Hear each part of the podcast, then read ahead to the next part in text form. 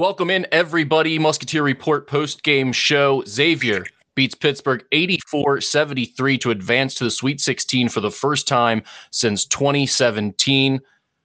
You guys have had some stressful games you've had to sit through recently. This one was not one of them, though. Musketeers controlled this one really from about about seven minutes into the first half or so. They took control, and from that point on, it was really in hand.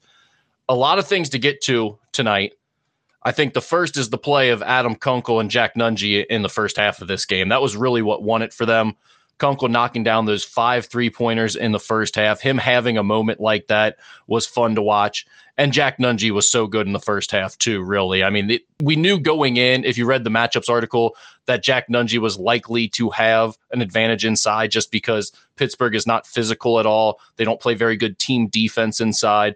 So it wasn't a surprise to see Jack Nunge have a good game, but for them to exploit that early and be really focused on the offensive end and make sure they take advantage of that mismatch, I thought was impressive. We have Jerome Hunter once again. I thought he played really well. In fact, I think in this game, the shots he made were more impressive than the shots he hit in the first round game on Friday. Now he he played a bigger role in the Friday game because without him early on, they would have had almost no offense but the the offense he provided in this one, the mid range jumper, the couple buckets he had in the post, a couple of times against a six eleven defender. I thought he was even more impressive in terms of the types of baskets that he scored. And he's played really well now through two NCAA tournament games. We have Souley Boum to talk about. Struggled with his shot once again. Not his best outing. Now he came through in the clutch. He made his free throws at the end. He ended up somehow with 14 points and kind of filled up the stat sheet. If you looked at his box score without the field goal attempts, you would say, meh, Souley actually had a pretty good game. But if you watch the game, you know that wasn't really the case. Uh, he's played much better for most of the season. And now the last two games, really the last three, if you want to go back to the Big East championship game against Marquette at Madison Square Garden, he's struggled. Are you concerned about him? I'd like to hear your thoughts on that. Uh, the bench, I thought the bench played better in this one. You got some really good minutes out of Desmond Claude, which you needed from a defensive standpoint in this matchup. He played uh, over 30 minutes in this game. And then Cesar Edwards didn't play a lot, but I thought the minutes that he did play, it, it wasn't a huge issue. I mean, he had some miscues on the defensive end, one or two, but it was something that you could live with. And it, it gave you an opportunity to rest Jack Nunge a little bit more than maybe you've been able to the last few games. And then, of course, we've got the Texas matchup. Xavier's back in the Sweet 16. They'll be taking on a Texas team that's playing really well and is really good defensively. And if you're looking at matchups, I'm not sure if you can find one that's much tougher for this Xavier team than Marcus Carr at the guard position. Co- combo guard handles the ball a lot, but is really more of a scorer than he is a, a main ball handler. But he can shoot it from three. He can create off the pick and roll. Xavier's going to have their hands full with him. So I want to hear what you guys think about all of those things. Go ahead and load them up. I'm going to start with Paul since he's in the car. He's driving back. He's available right now. Paul, give me your thoughts. You were there in Greensboro. You saw both games. We unfortunately didn't get the chance to talk after Friday's game because uh, technology would not allow me to join your post game spaces. But just your overall thoughts on this weekend for the Musketeers. Uh, I mean, really, if you go back to that first game, had Xavier played well at all for the first half, they probably would have won both of these games going away by double digits. Yeah, I thought so. I thought there were a lot there were a lot more positives today than there were the other day, obviously. But I think the the biggest thing for me was that it was very clear that they never took their foot off the gas. Now, did they not make a shot in the last six minutes? Did they kind of go to that stall offense? Yeah, they did. But it, it never felt like today that they let up. It, it, the other day, it felt like they got out to a big lead. They thought, uh oh, all right, we're playing a lot better than this team. We are a lot better than this team. We're going to win this game running away. Then they get the crowd behind them. The Kennesaw State did. The Owls get the crowd behind them, and they had a big crowd anyway. Then you get all the neutrals behind it, and that never happened today. And I thought that was a big thing because Pitt traveled really well, and there were a lot of Pitt there were a lot of Pitt fans there, and uh, they were out of the game from from the very beginning. Now, Pitt made a run there at the end. Things got kind of interesting. They cut it down to eight. But to Xavier's credit, you know, stepped up to the free throw line. I thought, you know, to Des Claude's to Des Claude's credit, he uh, he did some growing up today. I know he missed some free yep. throws and uh, maybe didn't have the best game, but I thought a game like that for a guy like Des Claude to, to be sent to the free throw line time and time and time again in a situation like that where you're trying to salt away a trip to the Sweet 16, that that's a kind of game that pays dividends for a guy like Des Claude down the road. Um, so I just thought overall, I was really impressed with the game today. Um, I, I, thought Xavier's fans were great today. I know I had a lot of people ask me about that. I thought the, the environment was really good today. Um, it was a fun game. It was never a game that really gave it was trending really to be kind of like that Florida State game in 2017 where Xavier was up by a little bit in the second half and then that turned into one of the best, most dominating performances Xavier's put on in an NCAA tournament game. It was trending toward that direction before Pitt, you know, kind of shut Xavier down there for the last six minutes. And I don't even know how much Pitt shut them down more so than Xavier just kind of went to that take the air out of the ball offense and try and, and, and just run the clock out. Um, but I think you, Rick, made a really good point about Jerome Hunter because if you remember on Friday, a lot of those shots that he had on Friday, you know, like the alley oop, he had that one uh, breakaway to the rim. He had, you know, he had a, he had maybe two of the eight shots that he made, um, you know, that, that weren't just like gun contested or around the rim or whatever. But I mean, I today he he earned what he got. Not that he didn't the other day. I, I think you can kind of read between the lines of what I'm saying here that you know he as efficient yeah, as I'll, he was the other day. He, he was in the right spot at the right time the other day. Today, man, it, whether it's the mid range or whatever it was, he had space. He took his shots and he knocked them down. Yeah, he was a finisher on Friday. He took advantage of the opportunities that came his way. He was efficient in those, but he wasn't really creating his own looks or, or creating points. In this game, he was taking guys to the basket, making moves. He was finishing with that little baby hook in the post. He hit that mid range jumper when they left him open. These were shots that were him being impressive on the offensive end. So I agree. And, and, to your point on Desmond Claude, the five free throws are one thing for certain on the offensive end. You don't want to see that. But the other part of this is he struggled at the free throw line. He went 0 for 3 from three point range. And yet there was never a point in this game where it looked like he was shook or like he lost his confidence. He had yes, no turnover while playing 31 minutes. And to me, that's more important than almost anything else that happened. It's like, it, you know, he, he struggled in the first game. It looked like he was a little sped up. In this one, he gets off to a bad start with his shot. And then late, obviously, he had the struggles at the free throw line. But again, throughout the entire game, he looked like he was confident. He kept taking the open three point looks that came his way. He ended up with 11 points. I thought it was a really solid effort for him. And to be quite honest, I wasn't sure how well Xavier was going to be ma- able to match up with Pitt's perimeter scoring. And Desmond Claude allowed them to do that really well. I mean, had they given this same type of defensive effort that they did today against Pittsburgh, against Kennesaw State, that game would have never been in question. Pittsburgh is a much more dangerous team than Kennesaw State is on the offensive end and presents more problems. The difference is Kennesaw State played with a purpose and a focus that Pitt didn't necessarily have on each end of the court. And Xavier was much better today than they were on Friday. Yeah, I agree. And it's just it's funny. I've been I've been in the car here now for close to 7 hours and I don't think I've turned off maybe except for 10 seconds the Westwood 1 channel and I'm listening to game after game after game, which, by the way, they have been the a- absolute opposite of uh, red zone on these games. They've been going from tip off to tip off, and they're turning off FDU with like six minutes left in this game. Anyway, nobody nobody cares to hear about that. Point is, I've been sitting here thinking about Xavier now for the last like seven hours, going back and replaying this weekend in my mind, and I keep thinking back. And, and Adam Baum just wrote that article on it to, to what this team has gone through in the last year and I thought it was really interesting. And I don't remember who said it. I'm going to have to go back and listen to a press conference and figure it out. But somebody, one of the players said this weekend how these guys came back to this team and believed what they could do and accomplish after what they did in the NIT last year. And I thought it was really interesting that kind of unprompted that got brought up because you and I spent so much time on these spaces or on the podcast or whatever it was talking about the NIT and whether it was worth it to play in it or not. And fans had one opinion or another or whatever it might be. And I thought it was very interesting that unprompted that got brought up as to, you know, hey, we all came back. We knew what we were capable of. We had success in the postseason last year. It wasn't the type of success we wanted because it wasn't in the NCAA tournament. But now they come back with, I mean, basically the same group of guys plus a point guard, and they're in the Sweet 16. They are going to be one of 16 college basketball teams still playing for a chance to win a national championship on, uh, you know, this this weekend. I mean, that's just it, it really is crazy to put all that in perspective. The Big East, for the first time since realignment, has three teams in the second weekend. And oh, by the way, that doesn't even include the conference tournament and regular season champion. Mean, what a, what a day for the conference! What a weekend for the conference! What a weekend for Xavier! It's just it really couldn't have gone any better, just from a from a macro point of view. Paul, that's well said.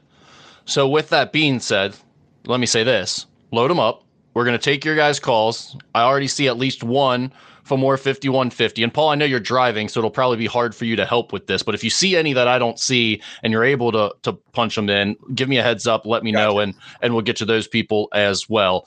But also, if you're listening to this and you enjoy these shows, I want you to do me a quick favor right now. We've got uh, 150 something people listening to this, I believe, right now. I just sent out a tweet right now about a 50% off sale going on musketeerreport.com subscriptions to Musketeer Report enables me to do shows like this and continue covering Xavier like this. If you sign up right now, if you just give me a retweet right now, that would go a long way. I'd really appreciate it. And with that being said, let's go ahead and get into your calls. All right, we'll go to Brett. Can we take a look at Andy Katz power rankings and see if Xavier in Arkansas should still be 25th and 26th back to back? Well, Thanks. I'll I hang mean, up and listen. Uh, let's talk about the Andy Katz power rankings. If you don't know what we're talking about or what Brett's referring to there, Andy Katz put out a uh, graphic, I guess, after the first round, and it was power rankings of the teams still left in the tournament. And I don't even really care to get into what the rankings were. I mean, they were ridiculous. I think Pitt was like eighth or something on them, which is just absurd. But I'm just more curious about what the Slack channel conversation was like when Andy Katz sent out to the graphics department, "Hey, will you guys please whip me up a uh, 32 team power rankings list for the second round?" You know funny? It, that was a topic that got brought up, on, uh, like on the media row today in the table. Like I was sitting there, uh, we were talking about it, and somebody came up and asked me and goes, "Did you see that Katz power ranking?" And I go, "I'll be honest." I took about a 10 second look at it and saw it, and I go, he must have just ranked them based on how everybody played in their first game. That must have purely been it. That's the just only scoring margin. Pure scoring margin, I think you went on. But I, I, I, just imagine getting that text on the weekend as like one of the digital members, like, yeah, I need you to make a, a graphic with 32 different teams ranked for me because I'm going to put out the dumbest ranking graphic of all time real quick. Um, I imagine that got quite a few eye rolls. So, uh, Brett, thank you for bringing that up. I don't, I didn't see uh, update to his rankings. So we will be on the lookout for Andy Katz's latest power rankings for the Sweet 16. All right. Any anybody else want to get in here, Paul? Do you have any on your end of things? I have four people waiting. That, that's great because I don't see any of them. So this is going really I wonder well. what the deal is. Like, I don't know why you wouldn't. Uh, I, I don't know. Yeah, I don't know. I don't know. Bring them in if you can. We have. Oh, I see Kai. KY. Yes. All right, go ahead, KY. Okay. Well, first off, I don't ever want to see another Big Ten or ACC fan try to tell me that their conference is better than the Big East after opening weekend here. That's first. And second off, I want to give a big shout out to Xavier Nation because I mean they were they were rocking the Greensboro Coliseum today. I mean, I don't know if we had more fans than Pittsburgh because their side was on the opposite side of the TV, so you couldn't see it. But uh, Xavier Nation was loud today. Yeah, you could hear them coming yeah. through the TV. Paul, you were there. What was it like in person? Yeah, they were. I will tell you one thing. If Pitt had played well, it would have been it, the Pitt fans would have been very loud. The Pitt fans were all over. They, I, I mean, walking around through the week, they were all over the place. They traveled really, really well. But noise-wise, I mean, that's all that really matters. And it was uh, a largely Xavier crowd today. Yes, spot on. And I thought today was also like really impressive with uh, Kunkel and Nunge playing so well. And we didn't see much from Boum for at least the first half of the game, at least. I think he had zero points at halftime, I think. So I thought it was an impressive. Yeah, I mean he didn't make he didn't make his first shot or score his first points until I think it was like the 13 minute mark or 12 minute mark of the second half. Yeah, I think that's right. Yeah, he he missed he missed the first free throw, and then he hit the second, and then he kind of sort of got jump started from there. And my last thing here was not to look ahead, but I mean it's already Friday night. Uh, does Texas match up well against us? Like I don't know much about the Big Twelve teams. Like what do they look like? Well, I think Texas is going to be a really difficult matchup. First of all, defensively, they're just really good. Now, they're not as big as they've been in past years. They don't have that crazy Texas size and NBA athleticism, but the guys that they do have are very athletic and they're good defensively and they play well together as a team. And then on the offensive end, they have a couple of things that give Xavier trouble. And and I mean, the first is the fact that they have a guard who can break you down in ball screen situations, who can shoot from the outside. You know, Marcus Carr is a volume scorer, volume shooter at around 16 points per game. That's not going to be easy. And then he's not the only shooter that they have. So Jabari Rice, Tyrese Hunter could both shoot it from the outside. And they've got a big man who's really come into his own all of a sudden over the last few weeks. That's that's been playing really well. He carried them in their uh, in their second round win over Penn State. So I think it's going to be a difficult matchup. I don't say that to, to scare you or try to sour the mood after a, a really great day for Xavier fans, but any matchup you have in the Sweet 16 for the most part is going to be difficult, and Texas is no exception. Rick, do you think it's that out of the that out of the question to say that uh, Houston might be a better matchup than than Texas would be? I mean, Texas. To be honest, I've watched a lot of Texas. They're a nightmare. Yeah, I mean Marcus Sasser would be present a lot of the same issues, right? So I don't know yeah. that it Houston would be a big problem for Xavier too. But here's the thing: Xavier's a problem for these teams. Xavier creates matchup problems for other teams. The only difference is Xavier doesn't have the defense of a Texas or a Houston. And so yeah. that's what you're just going to have to hope that Xavier plays their A game and they uh, they catch Texas on a day where Texas isn't quite at their A game and they'll have a chance. But uh, it's it's not like Xavier is going to get blown out in this game. I don't expect that. But uh, it's definitely going to be a difficult matchup. No, the line opened three and a half. And what I will say about Texas, and this goes for a bunch of those other, you look at Kansas or whatever, the Big 12, you know, the Big 12 was the best conference in college basketball this year. But if you look at at the way the Big 12 went, there were a lot of these Big 12 teams that put up stinkers this year that just had bad games here and there. Um, and Texas was not invincible to that. I don't have, obviously, I'm driving here. I don't have the schedule in front of me, but I do remember that there were games this year. It might have been against like Iowa State or something earlier in the year, and then uh, later in the year they they lost one to Baylor. I mean, they they've accumulated losses. It's not like we're talking yeah. about a, a two loss team here. Yeah, they lost. They lost at Iowa State in uh, mid-January. They lost at Texas Tech, who was you know at bottom of the conference at the time, in, uh, in mid-February, and then they lost a couple of games at the end of the year at Baylor and TCU, who are both really good, obviously. But uh, yeah, I mean they they compiled six losses in conference this year, so they weren't undefeated. They're not invisible by any stretch of the imagination, but I do think they have started playing their best basketball over the last two or three weeks here.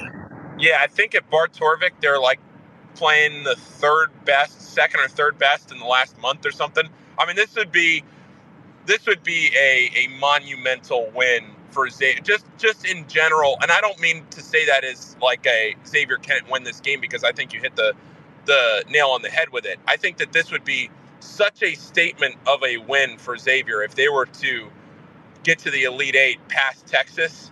Oh my goodness! I mean, could you imagine what what that would mean to this program, given you know, I I just it, it, would just be phenomenal given the way Texas. I mean, there was there's a legitimate conversation that Texas could have been a one seed, given the fact they won the Big 12 tournament the way they did by 20 over Kansas. I mean, th- there was a legitimate conversation on Selection Sunday whether they could have been the the fourth number one seed, them UCLA, one of the two, but Texas had those eight losses, so they weren't really right there on the cusp like UCLA was.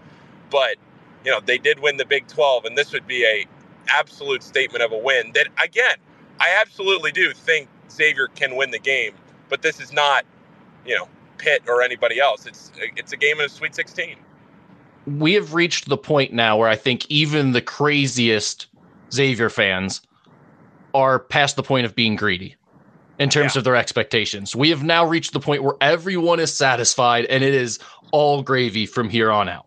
If you find a way to get past Texas in the Sweet 16 with this team in your first year back as Sean Miller, with basically just that one transfer portal addition and Souley Boum, eh, you just can't say enough about the job they've already done. And to pull something like that off would just be really over the top, I think, for the fan base. I, I don't think anyone is unhappy at this point or, or thinks they need to do more. But if they were able to, man, that'd be pretty special. Well, and how about that stat that Sean Miller's now he's now won eight in a row in the round of 32? What a stat! The last eight round of 32 games he's won. That's a crazy stat. Yeah, although although like they sometimes these stats are always funny because they were saying one about Izzo before where it's like um, on the short turnaround his record is really good. Oh, right? I heard the, that. I heard but, But I'm like, yeah. okay, but what happens on the first days?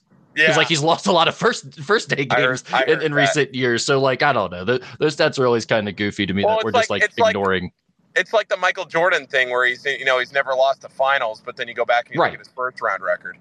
Yeah, exactly. He didn't get to all the finals. Yeah, so, yeah, uh, yeah. I don't, yeah. I don't uh, love those stats personally, but yeah, they're they are interesting. All right, I'm gonna bring Doug in here. Um, I I see it. I mean, there we have four more, I think. Yeah, I see Doug and Beans. Okay, there's Doug and Beans. All right, Doug, go ahead. hey guys, um, I missed the uh, I missed the first part of this. Did you guys already make the point about Colby and his matchups in the in Kansas City? We have not talked about Colby no, at all. No, I know what you're going to say, Doug. Go ahead, lay it okay. Um, well, first off, I will just point out that um, there are out of the four teams that are playing in Kansas City, there is only one player who's going to be a first round draft pick in the June June NBA draft, and that is Colby Jones. Ooh. Um, How about that? Yeah. Well, I mean, I guess Marcus Sasser could play out of his mind and work his way up there, but Colby Jones is the only man who's going to be playing in Kansas City, who's probably going to be a first round draft pick at the moment. And if you look at it, so you, you got Texas, um, their best player for only only player from Texas to make the first team All Big 12 was Marcus Carr, plays shooting guard. Houston, their best player, Marcus Sasser, plays shooting guard. And then Isaiah Wong is the best player at Miami, plays shooting guard. So if Xavier's gonna do anything in Kansas City, they're gonna need their best player to shut down the best player on the opposing team. And from like, if you just look at it from that little narrow matchup, you, you like your chances there better than like somebody who's just a, a lights out point guard um, who's going to be matching up with Souley Boum, I guess. Yeah, and now some of the problems like against Texas is there are other guards who can score in their backcourt. Yeah. So you are going to need Souley to do something, but like you said, you're not asking him to match up with their go-to most dynamic scorer. Yeah, and you know the rest of the guys on some of these teams are pretty talented as well. Um, but if if you just focusing on like the key going into every game is going to be shutting down ball screens, like shutting down ball screens for Marcus Carr, shutting down ball screens for Isaiah Wong or, or Sasser, and you like your chances if you have Colby as the guy who's defending the primary uh, ball screen guy for the opposing team, as opposed to as opposed to Souley. Yeah, definitely. Was there anything else that jumped out to you about the matchup with Texas? Uh, I haven't really dove into it too deeply, besides just making that initial observation. But yeah, I don't know. What about you? No, I think I think that's right. I'm just mostly interested in the post matchup now because uh, is it D- Disu or D- Disu? How do you say his last name? Dylan. it's Disu, but uh, Disu. yeah, I mean he's just been he's just been killing it the last few games. yeah, and, and somewhat it, it, reminds me. It's like a Josh Duncan type of run. It seems like like a guy who has been around for a long time and then just plays um, like his you know the five best games of his career are right at the end. Yeah, and I mean it's just crazy how much they're going to him. He hasn't been a volume guy throughout his career at all, really, and they are just feeding him. I, I think what did he tie the record for most shot attempts in a NCAA tournament game by a Texas player, I think, or, or most field goals made, something like that. I mean, yeah. wh- whatever the stat was, it was pretty crazy in terms of his usage in that game on the offensive end. And I, am just interested to see how that matchup works now because, you know, if Jack Nunge gets into early foul trouble or something like that, guarding a guy who's being used a lot, that will change that matchup very quickly. Yeah. Yeah. um, yeah, Nunge foul trouble is the thing that worries me a ton about that game. Uh, is just like ball screen foul trouble, or yeah, uh, feeding into the post. You look at what he did today. He he got into foul trouble early with offensive fouls. He had three he had three turnovers, and I think two of them were were pretty dumb offensive fouls. Um, so he obviously got to cut those out, and then just if he's he's got to be able to stay on the floor for 35 minutes. Um, and if you, if you don't do that, you're in deep trouble. The one the one thing I will say that does give me some confidence about uh, in this Texas game is that it's not a 48 hour turnaround; it's a five day turnaround. You know, like this this coaching staff has a chance to go back and spend a week on this instead of just all right, let's roll the ball out there in the elite eight. You know? Yeah. yeah. And I feel I feel confident that uh, Sean Miller is a superior coach to uh, Rodney Terry. Um, all respect to, to Rodney Terry's record record and resume at UTEP, but you know this will be uh, this will be Souley Boum's second chance to basically ruin Rodney Terry's career, I guess. Um, so, so, so uh, but you know, so you feel you feel comfortable with uh, an advantage there. To your point of having five days um, for Sean Miller to get ready for it, you feel pretty good about that. Yeah, definitely. Doug, anything anything else you want to uh, discuss here before? No, that's all I got. Um, Paul, safe travels. Hopefully, you make it through the middle of the night here. Uh, I am about five minutes from being home, so I have at long last made it back. We're good. Okay. All right. Sounds yeah. good. All right. We're good. See you guys. See you, Doug. All right. Thanks for dropping in, Doug. Always appreciate hearing from you. All right. I'm going to go to a Beans. Oh, God. Beans. See if Beans ever got his uh, hinge date from the other night. Am I am I on? Be- Beans, uh, you're on. I think my Wi-Fi was a little slow. Um, one thing I gotta say, Paul, I'm getting a DM from Paul. I'm getting text messages. This man does not focus on the road. If there's a cop out there, I'm at a red light, Beans. I'm at a red light. Back to the game. But I don't know. I would assume you guys already talked about all everything game management, not game management, but everything around the game today. So I don't want to bring that back up. But one little fun tidbit is I did see this on Twitter that the opposing coach for Texas is Gus Salamanca, not Salamanca, Gus.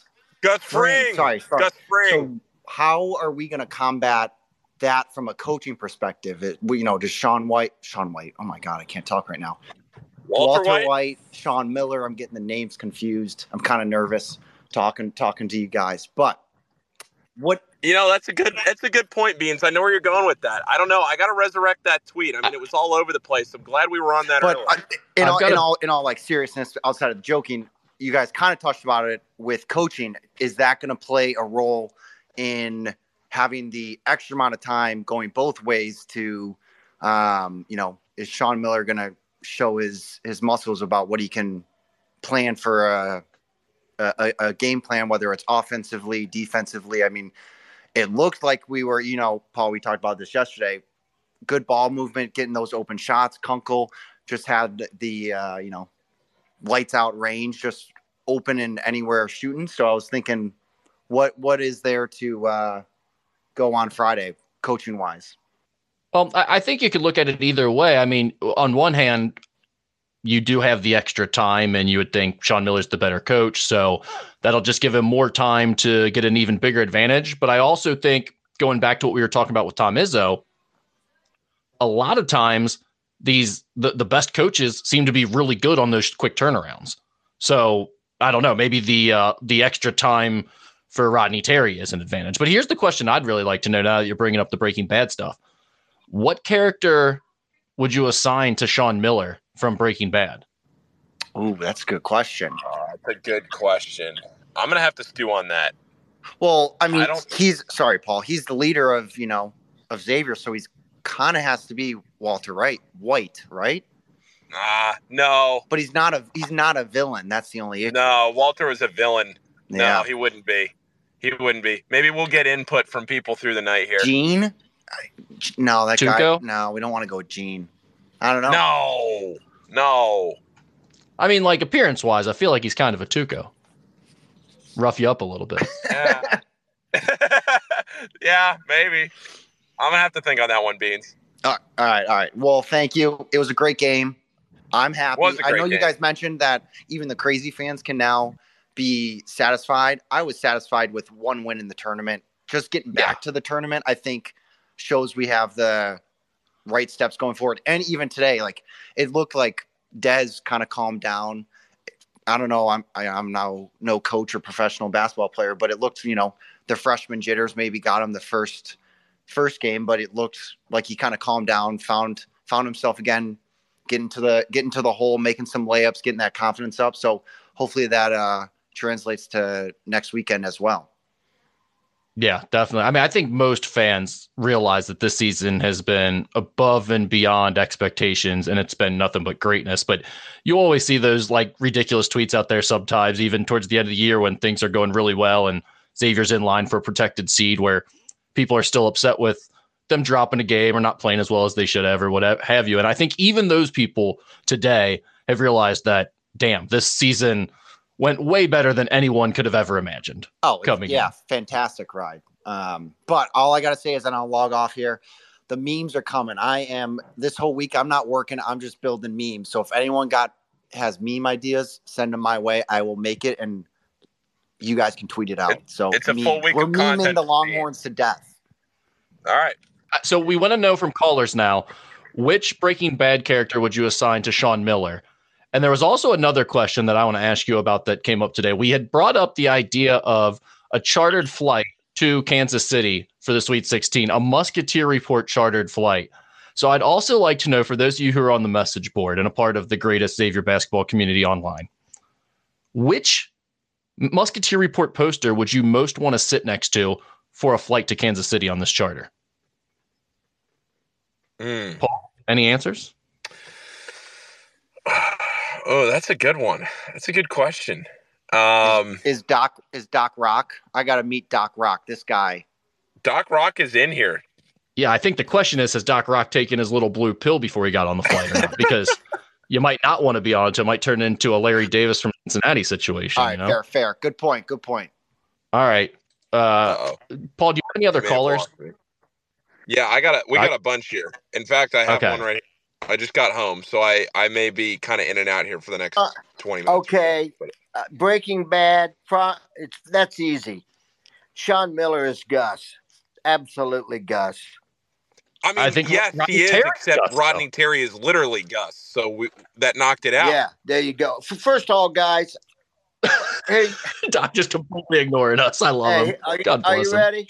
Yeah, we're ready. First of all, we gotta we gotta compliment you media guys. The guys from Xavier are the best in the country. If there was a final four of media guys, Adam, yes.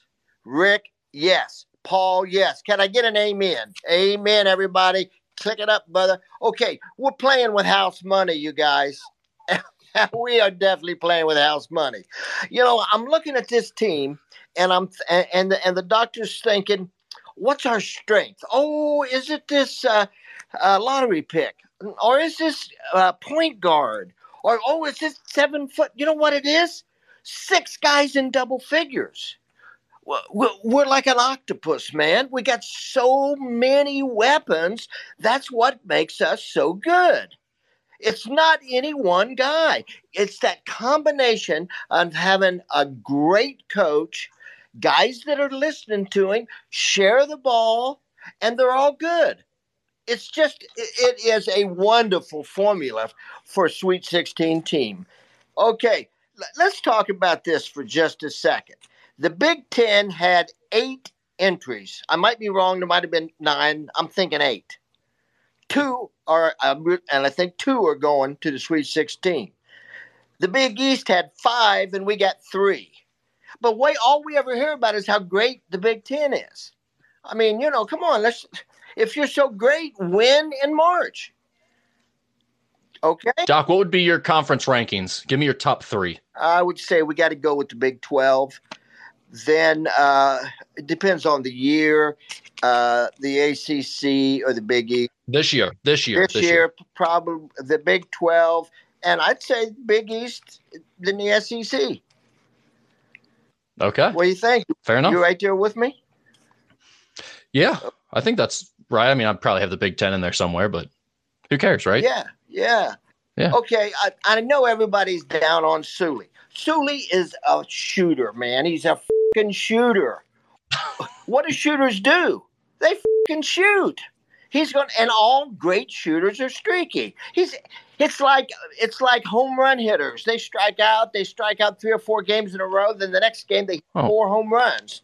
Next game, you're hearing it for you're hearing it from the doctor. Against Texas, Souley is going for 25 points. You watch it. You watch. Put it. Put write it down. Okay. He, this game, we're talking about how how bad he did. He had 14 points, seven rebounds, five assists, two steals, and a turnover. And people are acting like he was a terrible player. That drives me nuts. Well, I, look, I'll, I'll give you the fact that the stat line, when you look at it, is not bad at all. I mean, he finished off the game, ended up filling out the box score with rebounds, assists, and you know made those free throws at the end, so his point total didn't look that bad.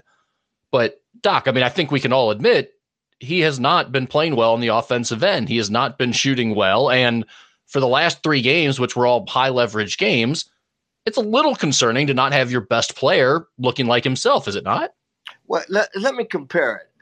One of my So a baseball, I, I, I'd avoid the baseball metaphor No, this no, time. I'm not talking baseball. I'm going to talk about my ex-wife. Okay, this- no, this will be good. Yeah. my my ex-wife used to give me all this information that was true and facts, but I didn't like it. So I would put my fingers in my ears and I'd shake my he- head and stick my tongue out. So that's what I'm doing to you right now. I don't care if it's true. I love Souley, so that's just it. That's All it. right, that's fair enough. Here, well, one other thing, man. When Des and Colby and Rome are on the court all at the same time with Jack protecting the rim, that's a pretty serious defense. For a freshman, Des, I can't remember a freshman playing defense as well as he did, uh, does. He was good today. And and by the way, is it just me or is Jack Nunge protecting the rim at a little bit higher of a level all of a sudden the last two Yes. games? Yes, he is. It seems like he's been a little more active when it comes to trying to block shots or at least make guys think and and just having an overall presence around the basket. I maybe I'm uh, seeing things, but it, that's what it seemed like to me. I don't really have any numbers to back that up. Didn't Edwards get a block today? I thought he had one. Uh, did Edwards have a block today? Yeah, he did. I'm sure he did. Yeah, know? he did. He did have one, Doc. Yeah. Yeah. Okay. What? Uh, I'm just the happiest camper in town, man. You know. But I got one question for you, experts. Okay. We we played our game, and we got up twenty, and I don't know how much time. I'm gonna say seven minutes were left, and so it was like, well, let's slow it down. And I thought, what's Miller going to do? Is he going to keep playing the way we've been playing?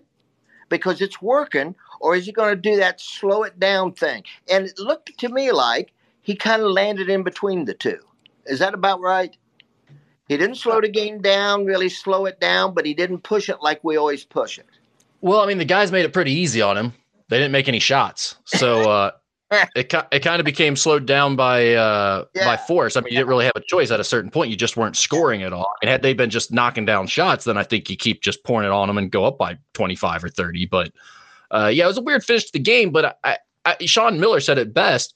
You know, he's like maybe it was just the the pressure of being on the verge of getting to a Sweet Sixteen, but also this is how these types of games go. If you've watched the tournament all weekend, teams make comebacks. They don't lose by 15 or 20 very often in the tournament, especially if you're talking about two teams that finished in the top three or four of the respective high major conferences. I mean, I don't think Pitt is a great team by any stretch of the imagination, but they are dangerous. And Xavier played much better than they did in the first half. You knew they were going to even that out somewhat in the second half at some point. And they did a little bit down the stretch, but it wasn't nearly enough. I mean, there was never a point in that game where you thought, oh, this isn't looking good. Like Xavier might be in trouble here. Xavier was in control the entire time.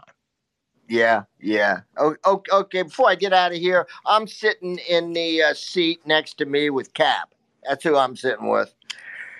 Oh, on the flight you're talking about. Yeah, I got to. Got to sit with Cap because we got to talk about TNT, you know? The like the TV station or No, no, Is that- man. The, the, the, the alumni game we're going to have this summer where we're going to oh have. TBT. That's TBT, the uh, basketball. Well, man, I'm 75 years old. Okay, well, I, guys. I got you, but you understand how it's a little confusing when you know the, the NCAA tournament is on TNT, the TV station right now. You where I'm coming from here? I, confuse myself, man. I got you, Doc. That's nice. Hey, have a good one, bros. You, you too. Uh, appreciate that, Doc. Um, I see that there are five requests to speak, but I can't get to any of you. I can get to Jerome Hunter Fan Club right now. So I will bring Jerome Hunter Fan Club in. If you're out there and you want to request in, please do. I'm also uh, looking for Paul to see what he's up to, see if he's coming back to get some of you other guys in. Jerome Hunter Fan Club, what's going on? Uh, f- first and foremost, all thanks and praise to our Lord and Savior, Jerome Hunter. Oh, amen. So I'll go ahead and answer the couple of questions first before I get into everything. Um, first, I have not watched Breaking Bad, so if Good you want to crucify me, please do so. I'm sorry. Um, it's hard to watch television when all I focus on is Jerome Hunter. Um, but I would pick character wise, I would pick Sean Miller as a great um, replacement for Moses, leading his uh, people to the promised land. Um, I think that would, he'd be pretty good at that. Um, second question. Oh, from that hit book, The Bible. I remember it. Yeah, I don't know if you ever read that one. It's pretty big. It's a Number one you know, bestseller. it's one of the classics. But um, and then um, who would I sit on the plane with? It's it's easily Doctor Rock, easily. You you like you know people are like oh man I wish I had you know a little entertainment on the plane you know I wish I had Direct TV you know blah blah blah this blah blah blah that like Doctor Rock would be your entertainment. Uh, He's got to have stories like on stories on stories on stories. That's sign me up. I'll be middle seat. and, and, and if he doesn't, he'll make them up. Yeah, I mean, Doc lies about half of this crap. but who cares? It's entertainment. I, I don't. Yeah, we let him. Yeah. He si- sign me up middle seat, you know, layover, no snacks. As long as he's there, I'm good. I get it. I mean, Doc is. uh I mean, he's an insane human being, but we love him. I mean, hey, he he's got a connection to us, so we probably all share that little weird brain. So let's just get this out of the way. Jerome Hunter, I mean, owns March Madness. He owns it. If you went on like the Ohio Department of Commerce, like page or whatever, and you looked up like March Madness LLC, it would say owner Jerome Hunter because he is him, and the kid is balling like he's never balled before. Yeah, can you do that? Like, um, that like I, I remember when I was working at Channel 12's newsroom, I was always going on like Hamilton County Auditor to see who owned certain properties and things that we were writing about. Can you do that with the NCAA tournament? Like, go to the I I don't know where it's based out of, but just go to the auditor and see who owns it. And like, it's like Wikipedia. We could put Jerome Hunter's name in there. Well, we can we can figure that out. Hey, like like Bean said, this is a big content week. This is a big content week. oh, are you, are you go- should we expect content from Jerome Hunter's fan Let's club? let's. Well, I will say this: I don't don't pencil me down on anything because for whatever reason, I seem to find myself late at night listening to Jerome Hunter highlights like I was 2 a.m. last night, which I don't not complaining about. It's just you know a brother needs his sleep sometimes, and considering we do have a late game Friday, you know. Is that right? 9:30? I just saw someone tweet that. Is that yeah, true? Fantally uh, tweeted out we are the last game Friday on CBS with Raftery and Nantz on the call. So someone Oh. someone call that big time. yeah. Well, that's going to be awesome. Yeah. But but yeah, I mean Jerome is playing lights out. I think your comment earlier about the difference in the points he was scoring between the game against uh, Kennesaw State and today's game against Pitt, you know, I think they're interesting. I think it's also just shows you signs of that, you know, he is able to create his own shots and he's getting he has this confidence on those mid-range shots that are just like bonkers that he's able to hit, you know, no backboard, no rim, no nothing, just nothing but net. And he's got, I mean, he's for sure got the confidence now of like a thousand tigers because the boys playing out there as if there's nothing going to stop him on the safari. So, I mean, I, Or I mean, Yeah.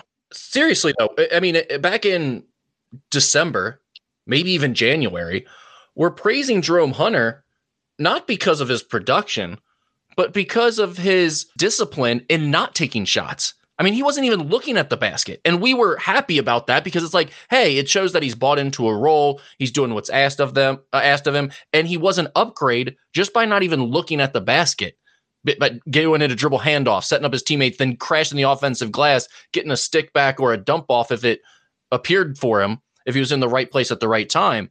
But we weren't talking about Jerome Hunter having confidence on the offensive end. We weren't even worried about that. No one even wanted that. And now we're here talking about Xavier being in the Sweet 16 because Jerome Hunter just played his ass off in back to back games in the NCAA tournament and was a major factor on the offensive end in both games. And to your point, today he showed a lot of confidence in how he was doing that. yeah. And, you know, and I think you can look back at the, the numerous interviews he's done. You know, it sounds easily that, you know, when Sean Miller came to the program, he gave Jerome and the rest of the coaching staff gave him a clean slate, said, you know, just do what you do. We have a plan for you and you follow that plan and then we'll just see where it goes from there. And I mean it's it's very obvious that he is a A plus follower of the Moses Sean Miller because he's doing what he wants him to do. And I mean, I think it's the clearest case of that, you know, Sean Miller knows ball because I mean, Jerome Hunter's gone from a guy who, you know, was literally getting booed off the court last year to now literally, you know, I mean, he's becoming a national icon in all honesty, right? Like, Christ, Chuck, Chuck and Kenny are talking about Jerome Hunter. Who would have thought of that? I mean, that's got to be a surreal moment for you. Well, the surreal moment was him mentioning my name yesterday, but I don't like to get that, you know, twisted. So thanks to Paul for that, but that was a little wild. Well, what is that like when Jerome Hunter is acknowledging your Twitter account in postgame interviews? Well, it, in all honesty, like you could be like, "Oh, I'm like, I'm happy, I'm popular." I'm just happy that like he's because the, the I was thinking about this, like in all honesty, and this is no offense to anyone else or anything. There's not really any other player that gets the constant support than what I do for Jerome. And it's simple as that. I mean, I'm just A plus in fan support, you know? And so the idea, the idea that not only is he playing good, but then he's just getting so much love outside just makes me happy. I guess well, is the best way to put it. Your concept for the Twitter account at the time, I mean, you started it last year when the guy was like getting booed and getting crushed online everywhere you looked, right? I mean, the the idea yes. was to give a little support for a guy that was in a tough spot in terms of his social media accounts, and now correct. now there's nothing but love for the guy everywhere. Correct. It's, I mean, it's a grassroots movement. I, would say your work is done. I, I, mean, I wouldn't tell you to stop, but you've done a good job. Well, I mean, national championship. I mean, job's not finished, brother. Like we got to go. All right, I hear you. Anything else? I so my I think you kind of already answered this for me, but I think you know I've had this discussion that I think obviously Souley Boum has not been playing nowhere near um, the level A that he's shown that he can through this year, but also where we kind of expect him. My question is obviously we've still been able to pull out wins, and it doesn't matter how close they are because it's March. But I would assume from what you've talked about and Paul's talked about that it's just not sustainable to keep Souley at this level of production for the next games going forward if we expect to win. I would assume. Uh, that's my feeling. I mean, look, anything's possible. It's the NCAA tournament, and with the way Colby Jones and Jack Nunge and heck, your your guy Jerome Hunter right now, Adam Kunkel, the way they can score, it's not like you can't survive a night without Souley Boum scoring twenty points in a game. So I don't know that that's the concern as much. It's just he's a big part of what you've done, and you're going to continue to give him shots uh, it just feels like it'd be a lot better for everyone in terms of the team's confidence and the overall flow of the offense if he wasn't struggling so much. And then you get into this weird spot of like, do you need to start taking away some of his shots and, and feeding some other guys who have the hot hand a little bit more and and change what got you here. I don't think you want to get to that point, especially this deep into the tournament run. So you hope he just breaks out of it here in the next game.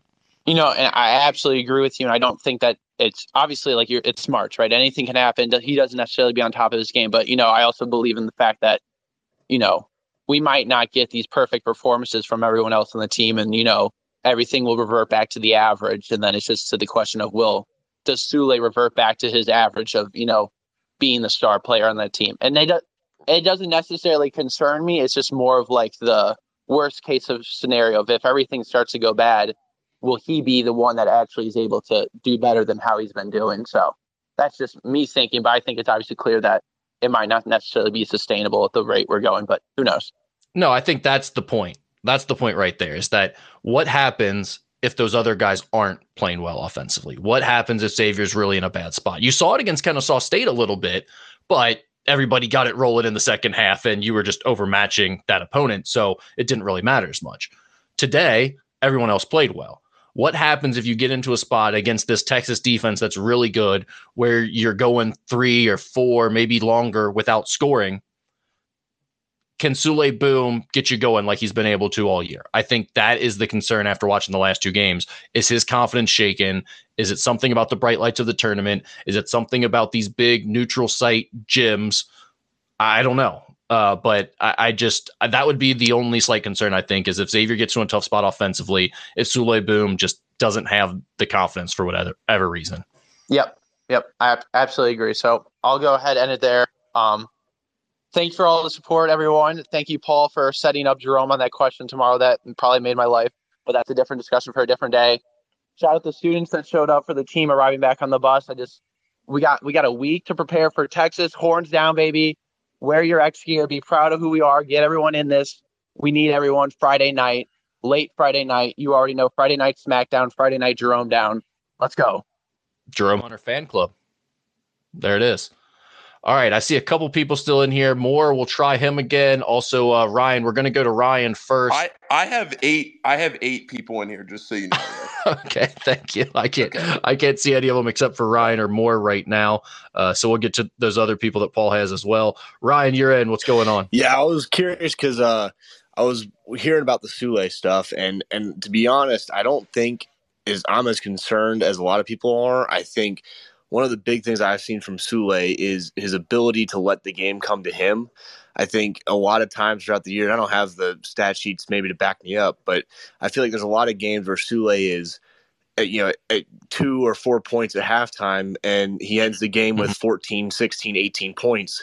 And I, Definitely. yeah, and I think that even today, he only, even with zero points in the first half, he only forced, I think, maybe one shot in that first half. So I eventually one of these games, and hopefully it's against Texas because that might be you know you got to win it, but hopefully that he sees that first shot go in, and all of a sudden the floodgates open and he's and he's right back in it. And I think just making sure that he doesn't force anything is his biggest key, like keeping the game coming to him. Um, other than that, what gives me hope for Texas, and is maybe talking myself into it, is Xavier seems to play best when the best team's in front of them. I think this, this Xavier team has had a really high ceiling and also some low floors. Uh, we Kennesaw State, you avoided losing with your low floor game. Uh, I mean, you yep. beat UConn when they were number two in the country, and everyone was talking about them being a national champion. You you hung in with Marquette. Uh, you you know, I think when the when this Xavier team faces really good teams, they play at a higher level, and I think that gives me the most hope for going into this Texas game. No, I, I think you said that perfectly. I agree. It seems like the bigger the games have been, Xavier has played their best basketball, and then they can play down to their competition too. There's no question about that. But I would agree with you. If I'm a Xavier fan, I'm going into the Texas game confident because one, you have Sean Miller and two, this team has showed up to play in those big games. And I think that alone gives you a chance. To your point about Souley Boum, by the way, if I just read you his his stat line from today, he finishes with 14 points, seven rebounds, five assists, one turnover, two steals in 37 minutes of play. Is anybody looking at that and saying that's a bad game? And no, I mean you're right. He does come around in the second half and and make plays and, and end up finding points. I mean, he had no points at halftime today. He was 0 for 6 from the field. In the second half, he still didn't shoot well. He was one for four from three point range. He was three for seven from the field, but he ended up with 14 points because he went seven of eight at the free throw line. He made the clutch free throws at the end after Claude was struggling a little bit. He had six rebounds in the second half the guy definitely shows up at the end of games. There's no question about it, Ryan. I, I completely agree with you there. Ryan, you got anything yeah, else? I was saying uh, the only thing that makes me a little nervous uh, was I think the Xavier team, if you make their first couple of shots, and I, and I noticed it the most with Kunkel, if Kunkel is three times of a better player when his first three of the night goes in. He's more energetic. Yeah. He's moving around better. He's getting steals. Everything is better when that first shot goes in. And I think with some of the Texas defense, they they really got to avoid some of the slumps in the other areas because there's going to be a three or four minute stretch in that game where uh, stuff just isn't going to fall, and they got to keep their heads in it and and do keep the energy up in the other areas of the game when you get to that stretch where the shot might not be coming because of the Texas defense. Yeah, I get the sense too, Ryan, that Kunkel is a savvy player, high IQ guy that understands the game plan, understands what he sees on film, and knows when the matchup is going to suit him. Like today, Pitt isn't a great defensive team. They're not very focused to game plan, scouting report, that type of thing. I have a feeling Kunkel came into get today's game with a lot of confidence, knowing he was going to get some early looks because you're right. He was slinging that thing early with a lot of confidence. And when they went down, it just built on itself, and he ended up with five threes in the first half. So I could see that being the case a little bit too when it comes to some of Kunkel's hot performances. Awesome. Yeah, that was all my takes for today and, and what I'm looking forward to for this week. So thank you guys for hosting this. Appreciate it. Ryan, appreciate you jumping on. Good stuff. Paul, do you have anybody else lined up? Because I have no other callers at the moment. Yeah, I got five more people in here. All right, roll through whoever you want. All right. This looks like the butter. Yeah. Butter, go ahead. I got two questions. I know you haven't really done the deep dive on Texas, but hold on, hold on, hold on, hold on. I mean, explain yourself. My last name is Butterfield. Oh, okay. yeah. Not that big of an explanation. Continue. Sorry to disappoint. no, that's fine. I just, I, I mean, you can't come in with that type of entrance and just not yeah, yeah. It. Well, I big question on Texas is: Don't you think it'd be better for Jerome to guard Disu, just so Jack doesn't have to follow him around because he goes around the whole perimeter, and we don't want him in foul trouble like we saw against that at Creighton. I know you had said haven't done a deep dive, but Jerome's obviously our best defender and most athletic guy, so I just thought that'd be better game plan or whatever. Yeah, I mean, and then and then in that case, you're probably looking at putting.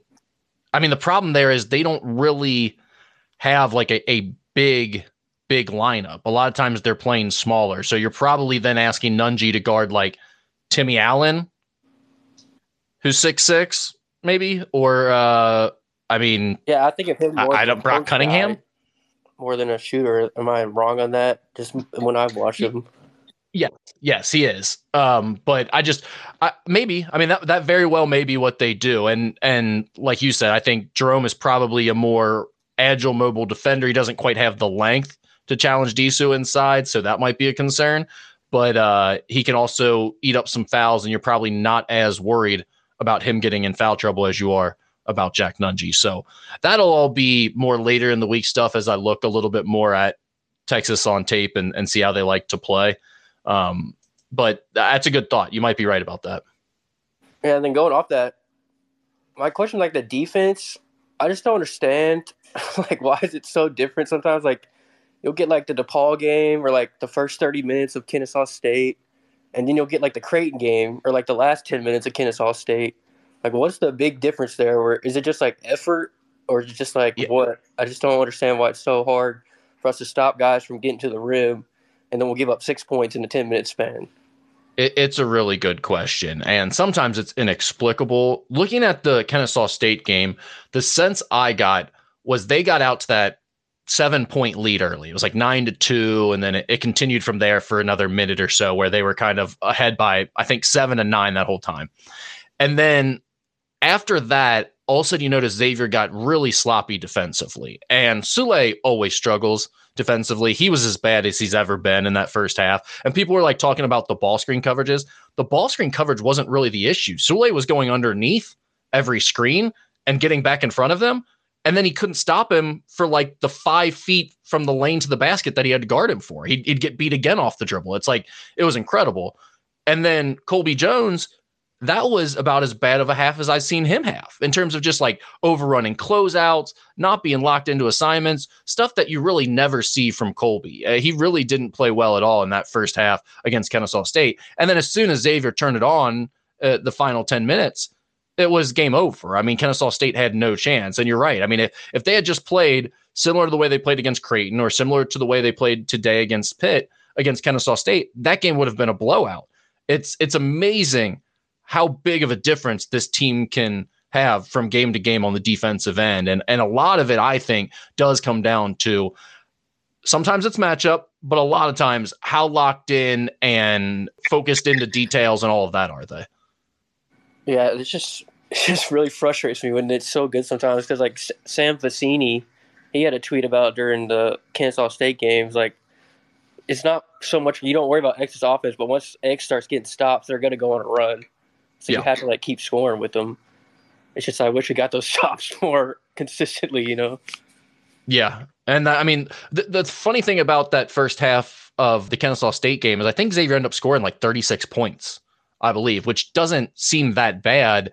Um, but when you looked at like the points per possession numbers, they were right around one or right under one in the first half, and so was Kennesaw State was above, obviously. And in the second half, it was like Xavier was 1.2 points per possession on the offensive end, and uh, they held Kennesaw State to like 0.8 on the defensive end. And coming into the game, that's what I expected it to be pretty much for the, the entire game.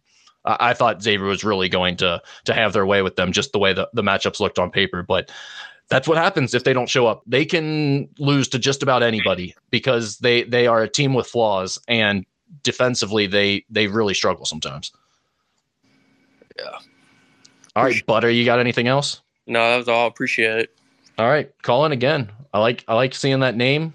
I like your takes. Will do. All right. All right. I'll keep it rolling here, right? Thank you. You got it. Southern Muskie, what's up? Hey, what's up, guys? Um, so three comments, two questions. One's not Xavier related, but Big East related. So Sean Miller and uh, TV show characters. Um, I'm gonna actually step out of bounds and say he's more like Jed Bartlet uh, from The West Wing. You know, effective leader, popular. Probably goes to Bellarmine Chapel, yells at God after his players take bad shots and all that, asking them, "Why do you do this to me?" um, for anybody who gets that reference.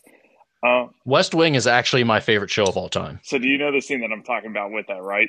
I know there you exactly go. what you're I talking can about. Picture Yes. him walking into Bellarmine Chapel, just hands in the air, yelling, just doing all that. I will say this: while I love and appreciate the reference, I have never once thought about Sean Miller as Jed Bartlet in my entire life. I, I just uh, Sean and his uh, pattern of speaking. I just I, I cannot get with Jed Bartlet on that at all. I'm sorry. Uh, it's all good.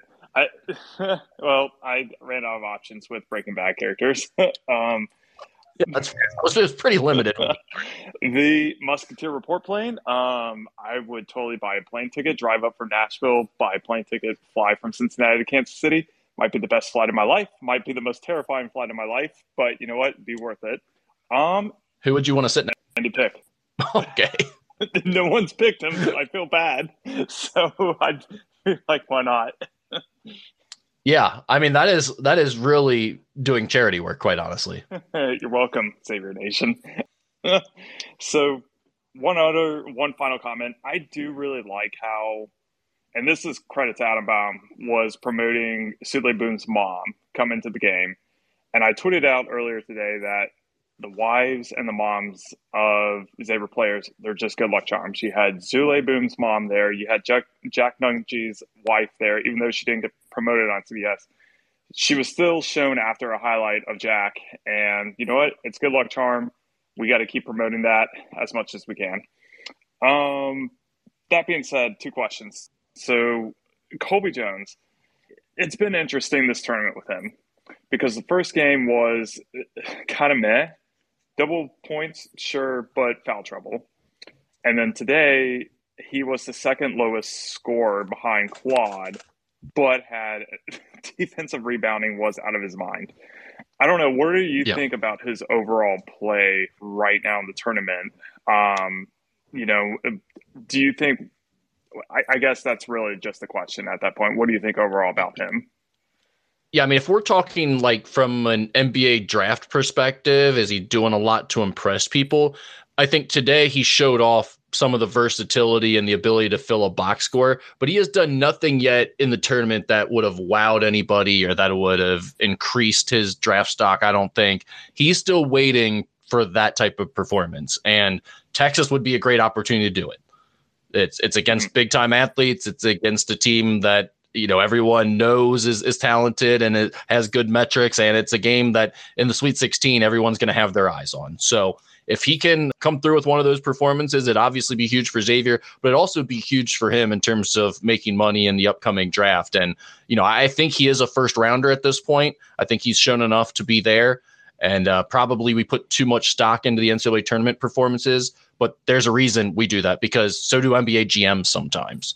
And that is one of the good storylines still out there for Xavier is will Colby have that performance that kind of pushes him over the top and and bumps him up another notch in terms of his draft prospects and obviously that could lift Xavier to new heights as well. Awesome. final question. This is actually not re- Xavier related, but this is coaching carousel within the Big East. So Pitino offered a job for St. John's. Don't know if he's going to accept it or not.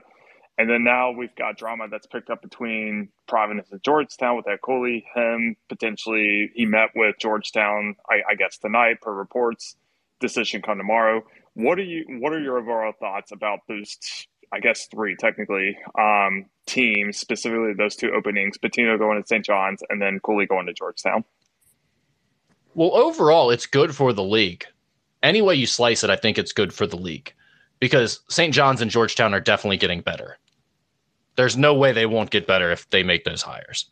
So if it happens, I think it's good for the league overall. You obviously need Providence to replace Ed Cooley, and that's not going to be easy because it's not an easy place to win necessarily. And he has done a fantastic job there. So those are going to be big shoes to fill if he does leave.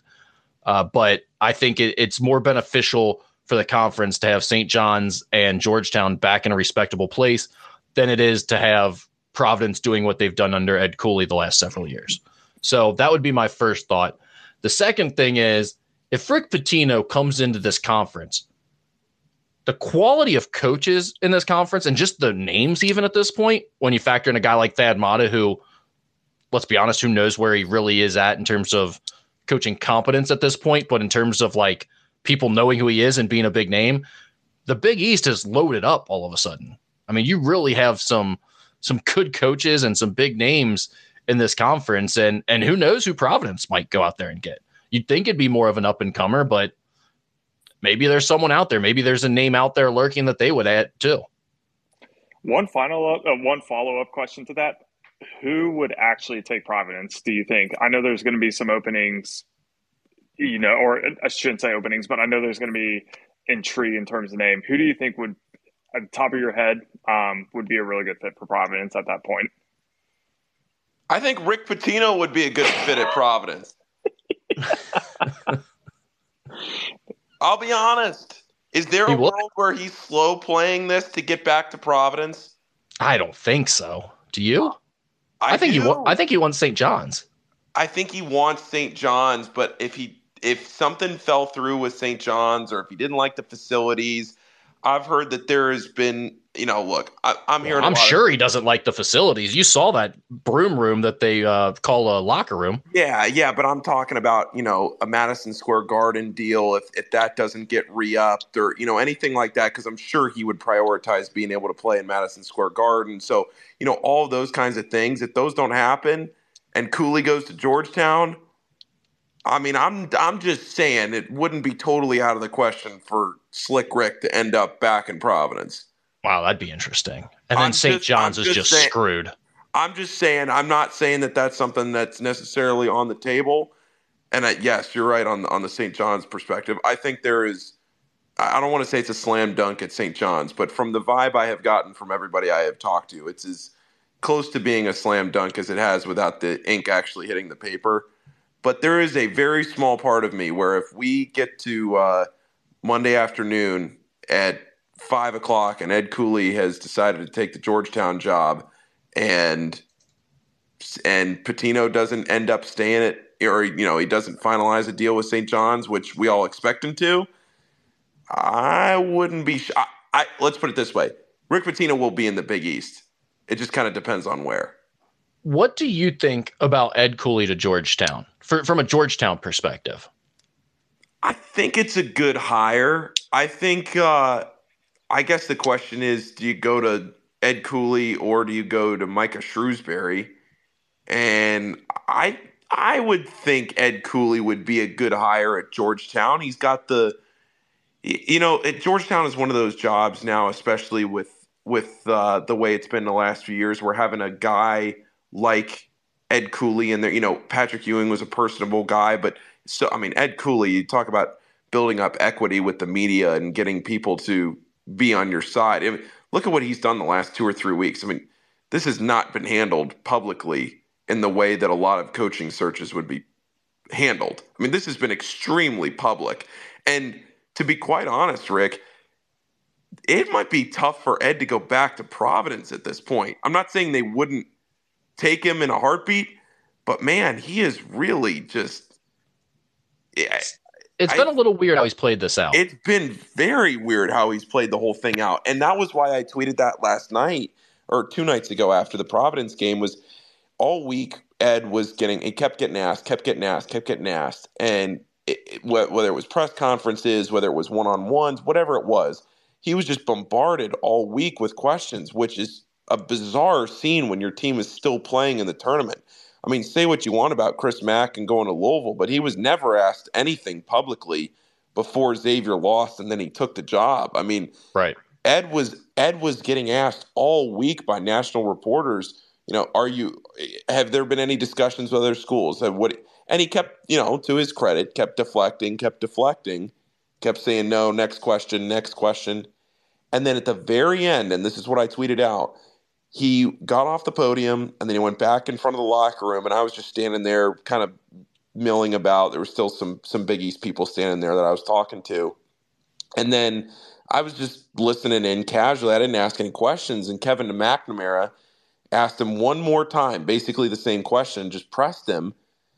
And he didn't say no. That was when he said, Well, you know, I have a lot of reflecting to do and and I'll have a timeline shortly, or however he phrased it. And I I looked around. I go, oh my god, he didn't deflect.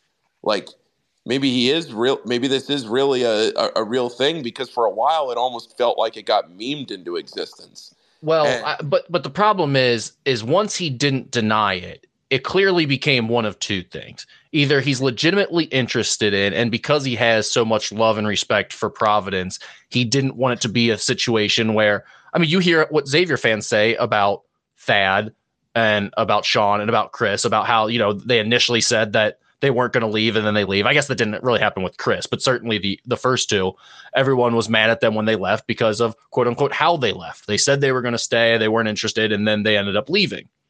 So I think that's what he was trying to avoid, either that or he's now trying to get himself a raise from Providence. And so he wanted it to stay out there to put pressure on Providence. But either way, like you said, I mean, it just created a very weird situation for his team while they were in the NCAA tournament.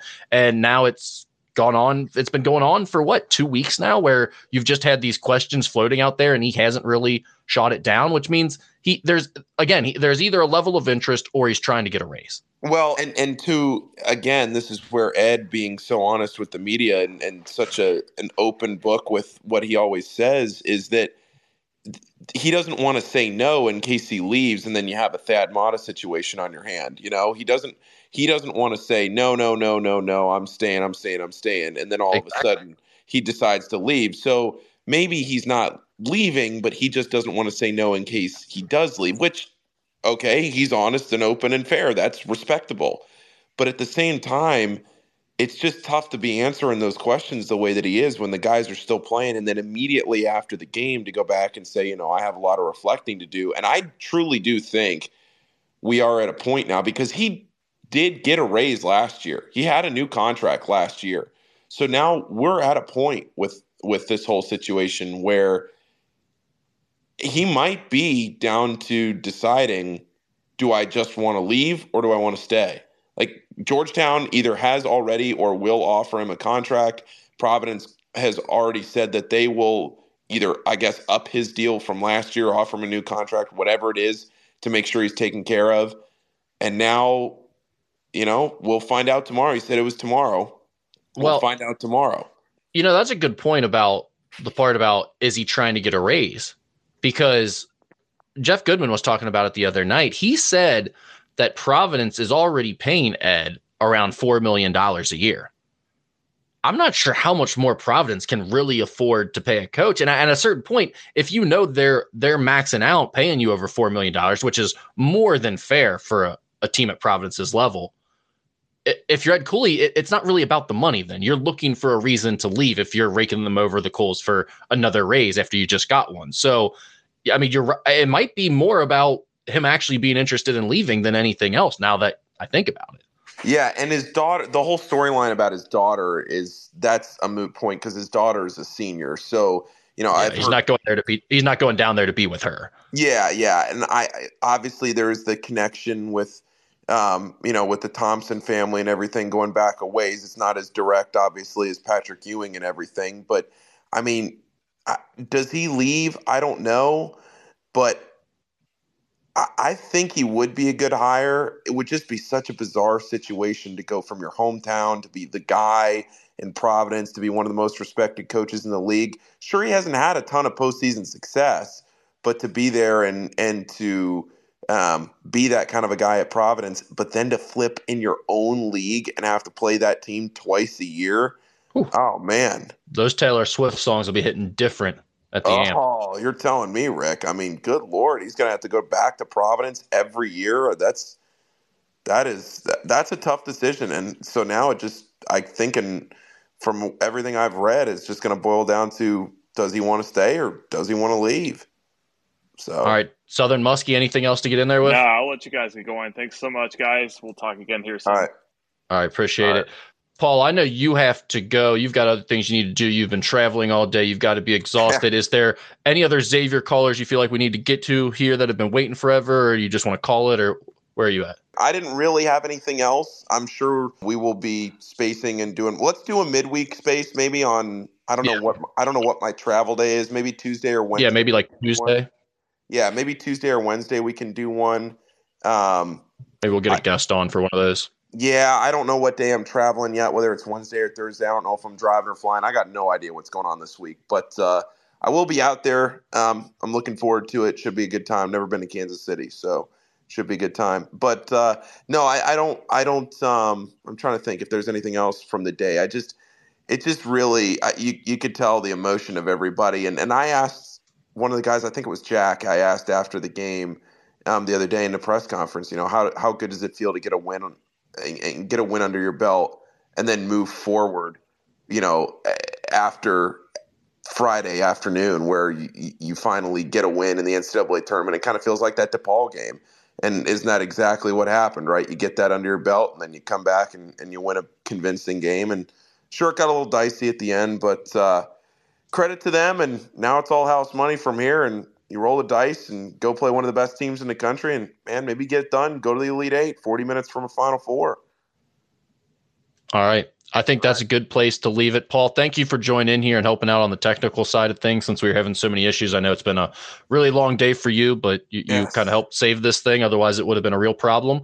And all of you guys who chimed in listened in i mean we still have over 100 people in this thing right now. So appreciate you guys staying up late with us like Paul said, we'll be back maybe Tuesday or Wednesday, depending on his travel schedule, with another live show. Maybe we'll get a guest in for that as well. And uh, there'll be plenty more content to come on musketeerreport.com. We have a 50% off sale going for a few more, uh, I, I, believe, till through to tomorrow night. So uh, make sure you get that in in the next 24 hours sign up, retweet it if you don't mind. I'd really appreciate it. And also, Paul, you have another episode of the Rebound Rundown coming out tomorrow morning, and you'll be doing it throughout this week, right?